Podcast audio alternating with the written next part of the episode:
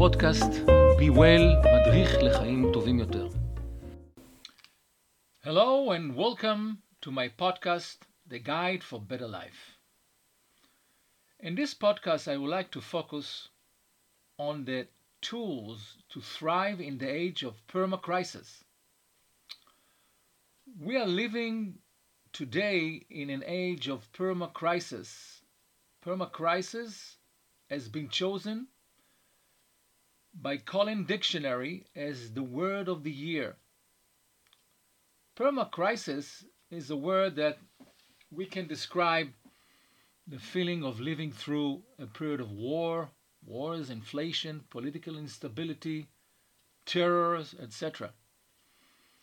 This is really a state of permanent crisis that involves uncertainty for individuals, either in political uncertainty, economic instability, or personal challenges. This prolonged state of crisis have significant impact on our mental as well as our physical health because we are body mind entity and what we think influences how we feel on the physical level living in a state of permanent crisis can lead to stress anxiety feelings of helplessness and hopelessness. Why? Because we constant worry about the future and its inability to find stability. This can take a toll on our lives and could create symptoms like depression, anxiety, sleep disorders, irritability, and even difficulty concentrating. because, as I said, we are a body mind entity, if we feel constantly in a state of, of crisis, this will soon develop into physical problems such as high blood pressure, heart problems, obesity, and even cancer. Moreover, the uncertainty and unpredictability that are associated with permacrisis can make it very challenging for individual to plan for the future and set up goals. So this creates a vicious loop. While uncertainty leads to depression and anxiety, and anxiety and depression leads to physical problems, and it goes on and on. The age of perma crisis can be seen in the staggering statistics that I'd like to share with you. A Gallup recent survey finds that serious depression and anxiety affect nearly 4 out of 10 adults worldwide. It's 40%. According to Gallup, anger, stress, worry, and sadness have been on the rise globally for the past decade, long before COVID, the COVID pandemic. And it reached a record in the year 2020. So, Gallup conclusion is that the next global pandemic is mental health. Another statistic is that the Wellcome Global Monitor, which is the world's largest source of statistics about how people feeling about their health found that the two most common mental health problems are anxiety and depression and they affect over 400 million people worldwide the, the Wellcome Global Monitor predicts that by the year of 2030, mental health issues will be the leading cause, and listen to that, for global mortality and morbidity. So, the practical conclusion of those trends is that the age of perma crisis really behooves us to developing resilience in order to succeed. And that is on an individual level as well as on the organization level. What is resilience? Resilience is the ability to bounce back from adversity, crisis, and loss and overcome challenges in our life. It is really a mental capacity to adopt and recover quickly in the face of stress, setbacks, and trauma. You know, many of us invest in our physical fitness, which is, of course, an important element in our well being. But building a physical fitness is a sufficient but not necessary condition for thriving in the age of permacrisis. We need to develop our resilience fitness. Like building, building our physical fitness, where we exercise few times a day or few times a week, building a resilience fitness is a process that takes time and effort, and it's important to be patient with yourself and in order to build the results and not expect immediate results. I would like to suggest a mental kit for building resilience. You know, practical tools that each one of us can adopt and build resilience in his life. The first tool, defining life meaning or purpose. The psychologist Dr. Viktor Frankl, in his book A Man Searches for Meaning, said, and I quote, Those who have a why to live for can bear with almost any how, which means that if a person has a life meaning, a purpose, then he would overcome all barriers and difficulties. And you know, Dr. Frankl arrived at this insight after spending time in the death camp of Auschwitz. He noticed, and this is recorded in his book, A Man Searches for Meaning, that prisoners in the Auschwitz camp death, death camp managed to develop a purpose for their lives, which means they envisioned something positive that they would do after this period, this very difficult period, had a higher survival rate than those who did not have a purpose. Dr. Frankl himself envisioned being able to publish his thesis about a new type of psychology, a logo, logo psychology, and help many people around the world, which he did. He managed to survive the, the, the Auschwitz camp. And when he got out, a few years later, he was able to publish his thesis.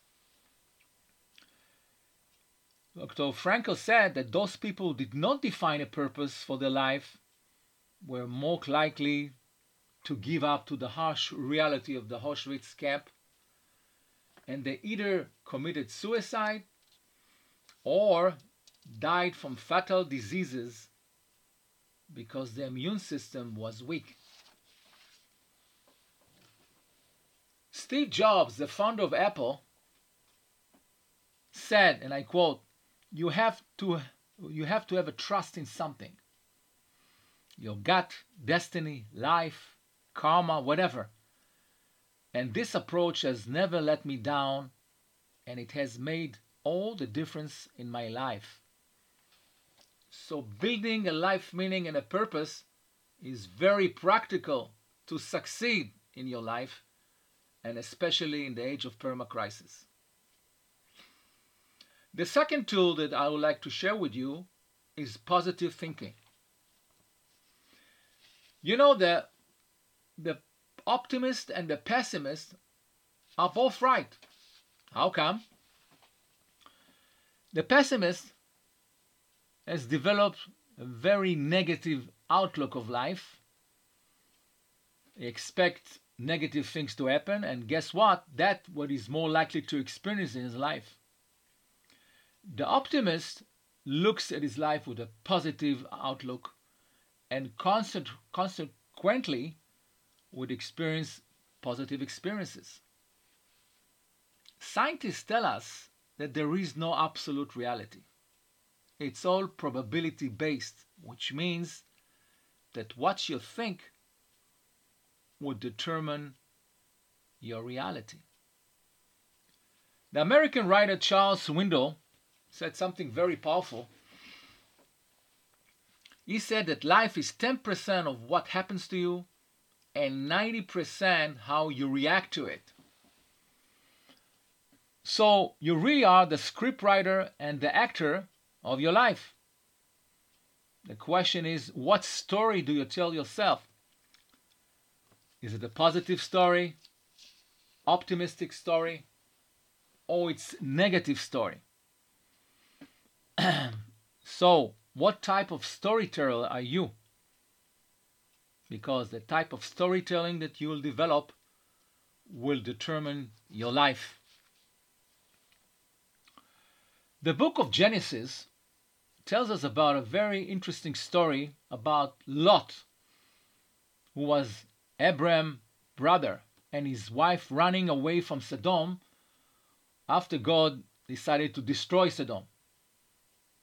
Now, Lot's wife disobeyed the angel's command not to look backwards at Sodom.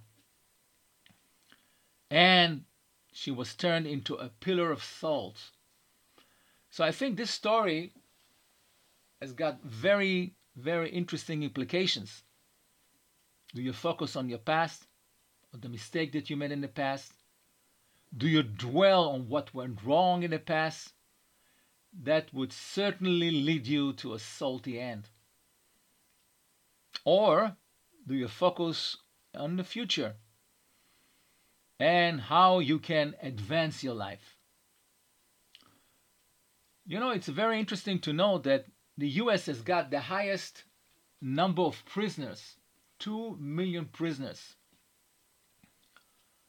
But there are many more prisoners who are locked with their own prison of negative perceptions, of pessimistic outlook, of despair, hopelessness, and helplessness and depression.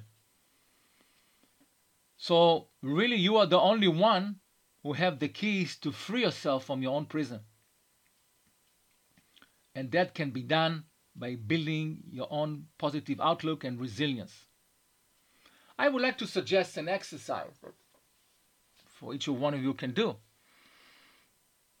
Sit down and write a statement in which you imagine yourself in the future, in which you have achieved your life goals, and all the problems have been resolved. Such an exercise will help you to refine and to develop your resilience. The next tool is relaxation. You know, it's a fact that one cannot think two thoughts in a given time, only one thought. So, you need to make sure you're thinking a positive thought most of your awakening time. How? Use relaxation techniques that were found by doctors and scientists to have a positive impact on your nervous system and your resilience. I'm talking about techniques such as yoga, mindfulness, meditation, Tai Chi, deep breathing techniques, and others. Do it on a daily basis to build a quiet space in your hectic schedule a space in which you immerse yourself in positivity, calmness, and peacefulness. This in turn will help you to develop your resilience. Why? Because when you're relaxed and positive, you will develop positive response to any challenge, to any external threats or challenge. And the last but not least tool that I would like to recommend you to adopt is what I call media dieting. You know, globally, it was found that people average 6 hours and 58 minutes. That's close to 7 hours of screen time per day. And this screen time has increased by nearly 50 minutes per day since 2013. So this is a, a very long time that each one of us is spending on screens. The problem is that the content coming up from our screens, either social media, smartphones, TV, etc., is mostly negative. It contains negative messages, negativity, and other uh, and other uh, type of contents that are not healthy to our minds. They distract our mind by taking most of our awakening time, leaving almost no space to really reflect, relax, and take care of your spiritual needs and develop a purpose. So, if you can gradually loosen up your dependency on them, that can be very helpful in building your resilience. And then allocate the time that you freed up to focus on positive things, on achieving your life meaning or purpose, helping others, develop your optimism, etc.